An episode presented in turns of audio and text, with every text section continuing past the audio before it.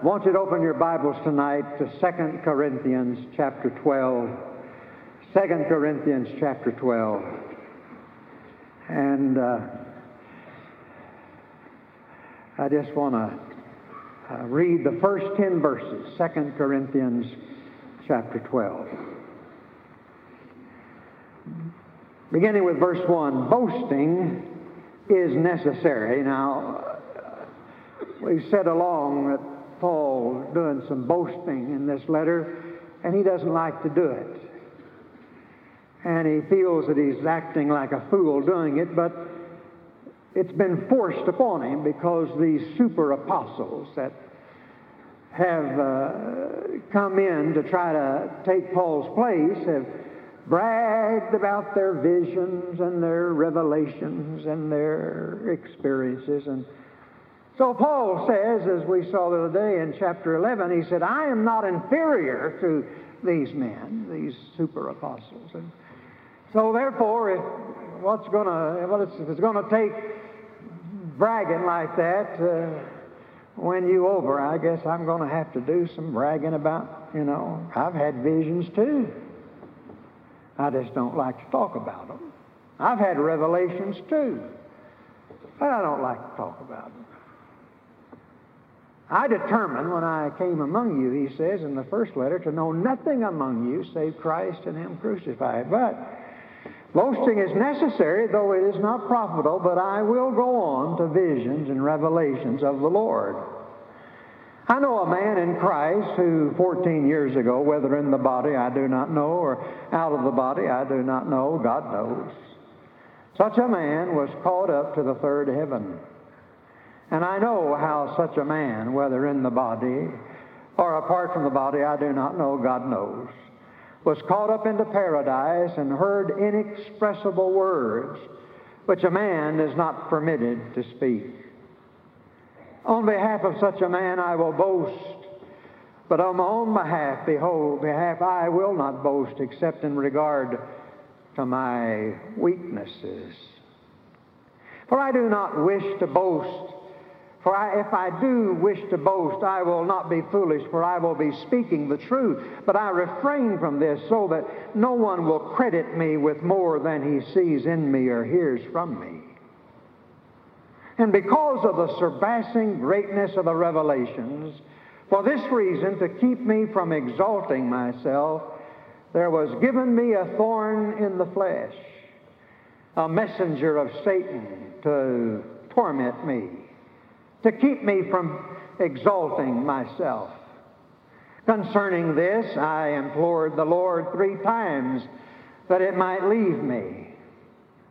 And he has said to me, My grace is sufficient for you, for power is perfected in weakness. Most gladly, therefore, I will rather boast about my weaknesses so that the power of Christ may dwell in me. Therefore, I am well content with weaknesses, with insults, with distresses, with persecutions, with difficulties, for Christ's sake. For when I am weak, then I am strong. Now, if I were to ask you tonight, have you had a heavenly experience this week? I think most of us would say, oh, yes, yes, yes. That means probably that next week you'll have a thorn experience. It's interesting that you find the third heaven experience and the thorn in the same chapter. And here is a man who caught up into that third heaven. And God shows him things so marvelous that it's not even lawful for a man to talk about those things. Oh, isn't that wonderful? But, you know, sometimes your blessings can endanger your usefulness. Sometimes you can be so blessed of the Lord that, well, you're sort of lifted up. And you begin to think of yourself more highly than you ought to think. So he said, Lest I should be exalted. And he says it twice. There was given to me a thorn in the flesh. There was given to me a reminder of my weakness. And out all of this, and I think it took Paul 14 years to come to this. When he says uh, concerning this, I implored the Lord three times. The, the three times is a, is an idiomatic phrase in the Greek that means repeatedly over and over again. Not necessarily that he prayed just three times, but that he repeatedly prayed for this. And I think it took Paul about 14 years to come to verse 10, where he says, Therefore, I am well content with weaknesses. And then he makes that settled conviction, for when I am weak, then I am strong. So I want to talk to you tonight for these few moments about the power of weakness. The power of weakness. First of all, let's establish the principle. And the principle is this that in your weakness, my strength is made perfect. The principle is that God uses our weaknesses. God is not using Paul in spite of his weaknesses, but because of them, you see. And that is a principle that I think, I hope that you have noticed as we've gone through what little we could of Second Corinthians. He keeps talking about his weakness, his weakness. These super apostles are boasting of their strength and their power and of their great personality and their charismatic, uh, eloquent speech. And, and Paul keeps talking about his weakness, his weakness, his weakness. And if you go back to the first letter, 1 Corinthians, in chapter 1, verse 26, he says, For consider your calling, brethren, that there were not many wise according to the flesh, not many mighty. He didn't say not any, but he said not many mighty, not many noble, but God has chosen the foolish things of the world to shame the wise, and God has chosen the weak things of the world to shame the things which are strong, and the base things of the world, and the despised God has chosen chosen the things that are not so that he may nullify the things that are. And here's the reason in verse 21 9 so that no man may boast before God. And then in the second chapter, he says in verse 2 For I determined to know nothing among you except Jesus Christ and Him crucified. I was with you in weakness and in fear and in much trembling. And my message and my preaching were not in persuasive words of wisdom, but in demonstration of the Spirit and of power, so that your faith would not rest on the wisdom of men, but on the power of God. Paul said, I determined to come to you in my weakness, and I did not use excellency of speech, and I, I, I, did not try to show myself to be clever and wise. Why? Because I wanted your faith to stand not on the wisdom or cleverness or persuasiveness of man. I'm afraid that so much, so many times, our faith is resting upon a personality. You know, uh, uh, we hear someone and they have such an electric and magnetic, uh, magnetic personality and they preach with such great persuasiveness and such great eloquence and we're mesmerized by them. And the truth of the matter is that sometimes our faith is not resting in the power of God, but it's resting in the persuasiveness and personality of that individual. Paul says this is the principle by which God operates. He does not use our strength, He uses our weakness. This is vividly illustrated in 2 Chronicles chapter 26 concerning Uzziah, who was a, who was a pretty good king for a while.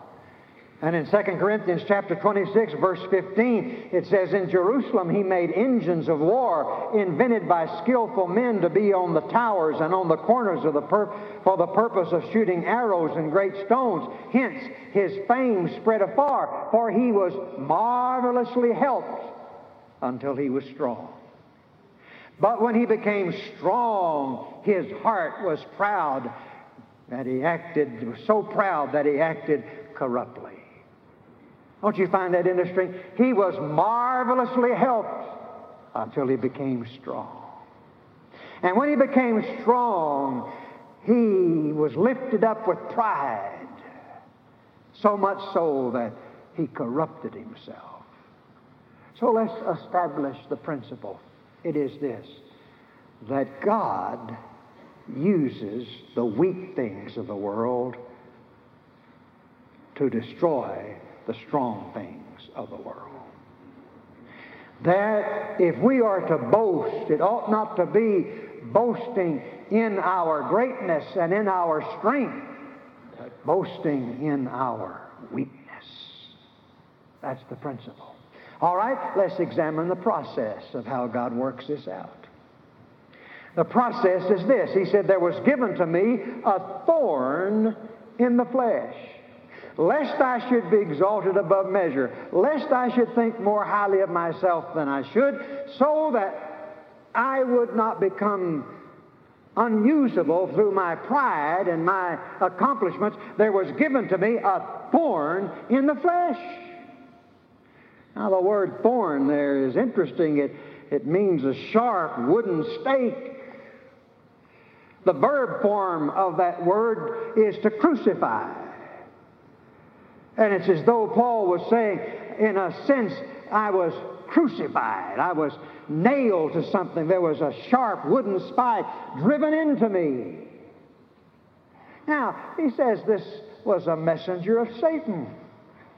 And uh, sometimes we say, oh, the devil did this. Well, yes and no. It was a messenger of Satan, but Satan was just the messenger. The sender was God. For he says, There was given to me a thorn in the flesh. It was a gift of grace. It showed that God had something to do with this.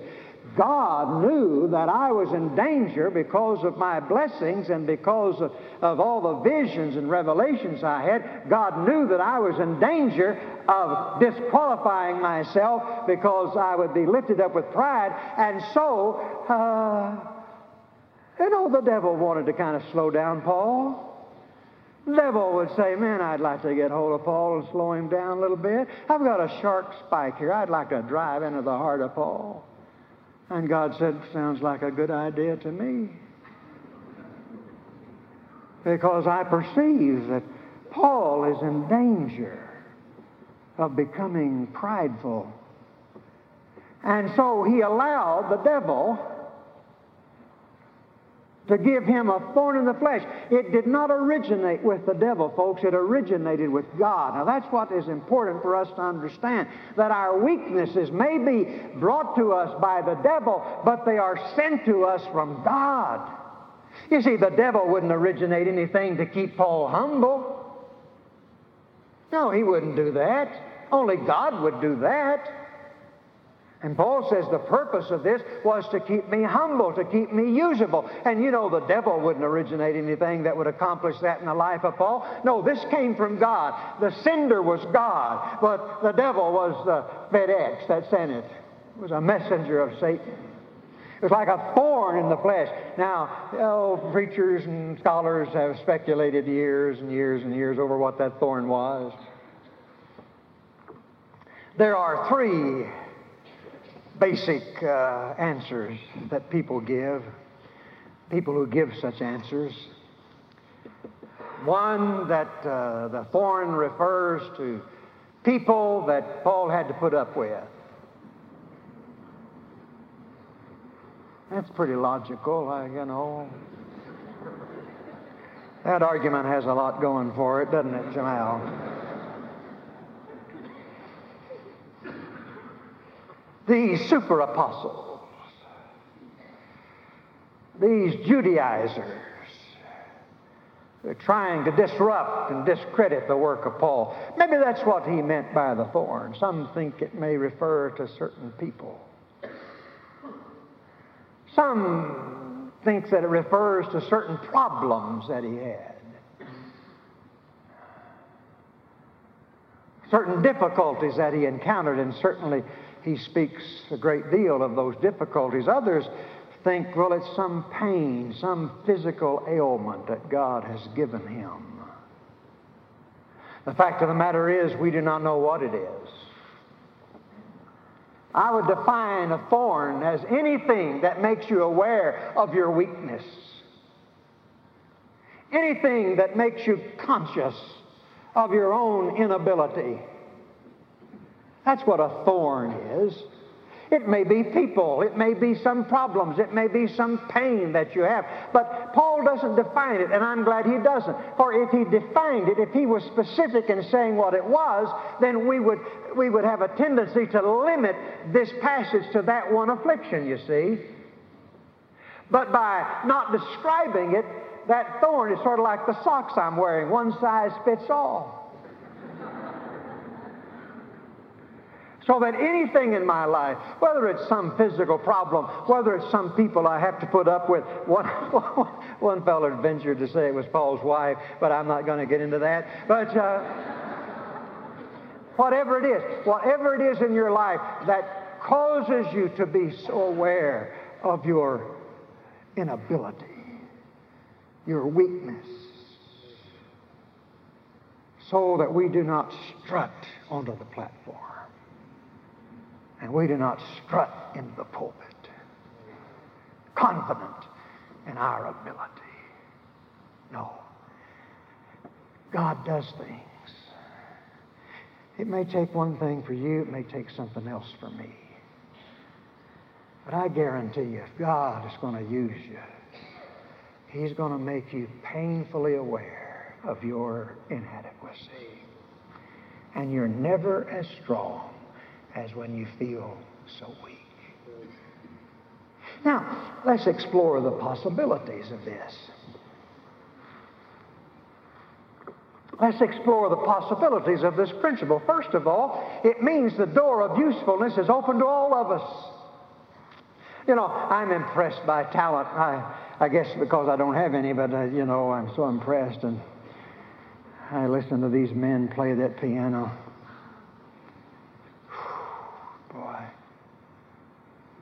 I, I, I start to say, I'd give anything to play the piano like that, but that's a lie. What I wish is that God would just put a holy zap on me and I had the ability to.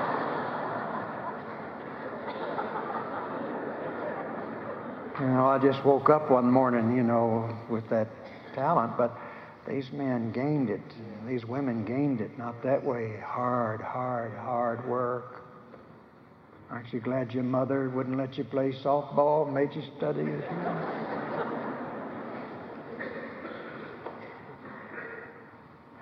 and so many of us feel, oh, well, if I had that talent, if I had that ability, I could do great things for God. But I have no such talent. I have no such gifts. I have no such abilities. I, I, haven't, I don't have training. Oh, I wish that I had their talent, their ability. I wish, I wish, I wish so that I could do something for God. Hey, let me tell you something, folks. The only requirement for you to be useful to God is to be weak. That's the only requirement. You don't have to be greatly talented or talented at all. You don't have to have great gifts. You don't have to have imposing abilities. All you have to do is to be weak. And I think all of us qualify for that, don't you? This principle opens the door of usefulness to everyone. No one is excluded. Paul says God has not called many. As I said, he, he didn't say he hadn't called any, but he hasn't called many mighty, many noble, many strong. And I noticed when I was a pastor, well, that's who I'd go at, you know, when they moved into the uh, into the neighborhood. And and uh, I tell you, you'd need a traffic cop because uh, to direct traffic on that fellow's uh, uh, sidewalk because all the pastors in town were trying to get him to come into the church, you know, because he had all this ability or all this money or whatever. That's who we go after. I had a pastor tell me, he said, Man, we've got 10 millionaires in our church. Yeah, they probably don't give a dime. I got it. We want to be strong. And in our approach to the world today, we want to appear strong and glamorous, and glitzy. God says, that's not my way. That's not my way. My way is through weakness. Jesus, for instance, he says in chapter 13, verse 4, For indeed he was crucified because of weakness, yet he lives because of the power of God. For we also are weak in him, yet we will live with him because of the power of God directed toward you. So he says in verse 9, For we rejoice when we ourselves are weak. Secondly, it means that victory in suffering is possible. That victory in my suffering is made possible. Why? Because my suffering makes me aware of my weakness and sometimes makes me weak. And so I can say with Paul, therefore I boast in my weaknesses, my infirmities. See, that, that, that, that means that your suffering doesn't have to be for naught. But it means that it's possible for you to have victory in the midst of your sufferings because your sufferings enable God to use you in a greater way. And the third thing and possibility is that it makes the power of Christ available to all of us. I love this phrase. Paul says in verse 9, Most gladly, therefore, I will rather boast about my weaknesses. And then here comes the purpose clause, so that, in order that, the power of Christ may dwell in me. And literally, he's saying, so that the power of Christ may spread a tent over me. That's the literal wording. There's a tower of power spread upon me. When I am weak, then the power of Christ spreads its tent over me and covers me. That means the power of Christ is available to all of us on the basis not of our strength, but on the basis of our weakness. And if you want to be strong in God, you have to be weak in yourself. Now, I'm not saying God cannot use strength. I'm not saying God cannot use great, great talent and, and, and extraordinary ability. That's, obviously, He does. But you have to die to it before He will, you see. You have to die to it before He will. Well, let me just say one last word. Uh, we've established the principle examined the process, explored the possibilities. Now, we want to enter into the provision. How do we do that? Paul said concerning this, I implored the Lord three times that it might leave me. And uh, he has said to me, the tense of the word, uh, the verbs there mean he has said, and that's it. And the Greek word said there is a word that is used of edicts given from emperors and kings and magistrates. Paul repeatedly said, Lord, get this out of me. See, Paul won't talk about his thorn. God won't talk about his grace.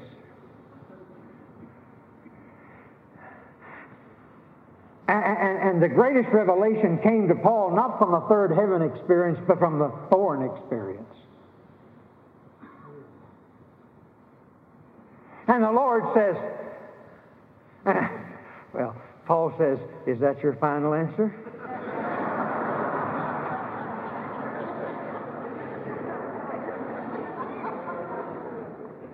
and God said, That's my final answer. Shut up. My grace is sufficient for you. Oh, you think that your ministry will be enhanced if somehow the thorn is pulled from your flesh. No. No. It is when you discover the sufficiency of my grace. So, how do we enter in to this great provision? I think Paul tells us in verses 9 and 10. He says, Most gladly, therefore, I will rather boast. The word literally means give a shout of triumph.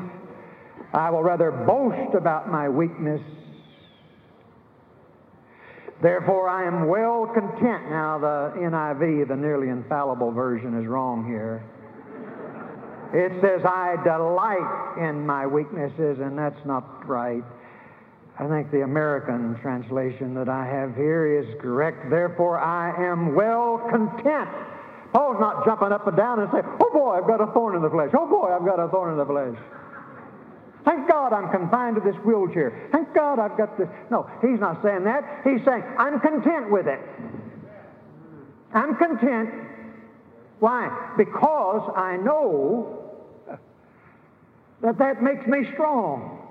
Therefore, I am well content with weaknesses, with insults, with distresses, with persecutions, with difficulties, for Christ's sake. For when I am weak, then I am strong.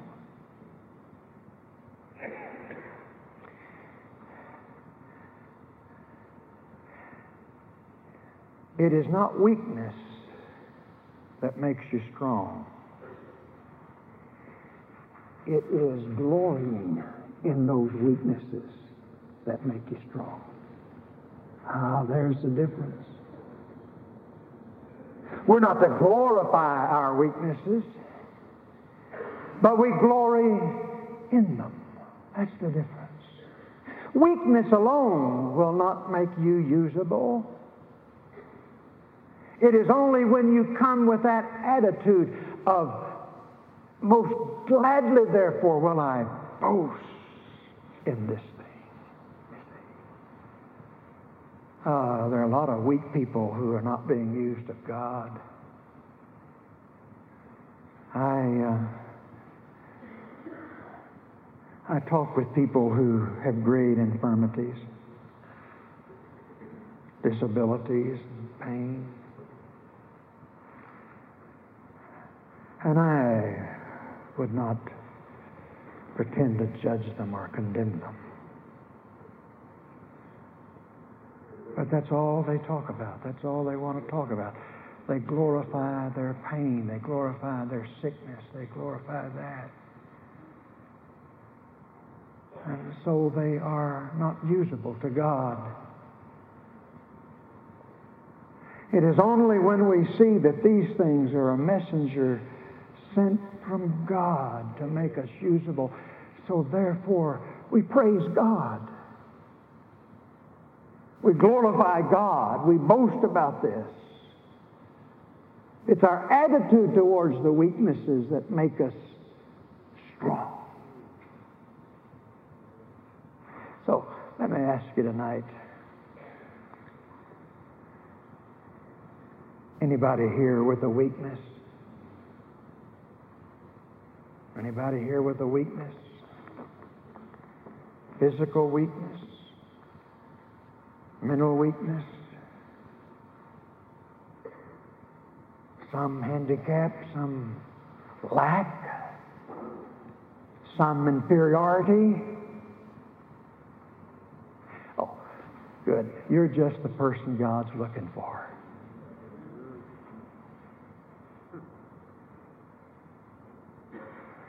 And so, Lord, help us not to go out strong in ourselves and glorying in our strength, but glorying in our weakness, so that when God does things, it'll be obvious to everybody that it has been God.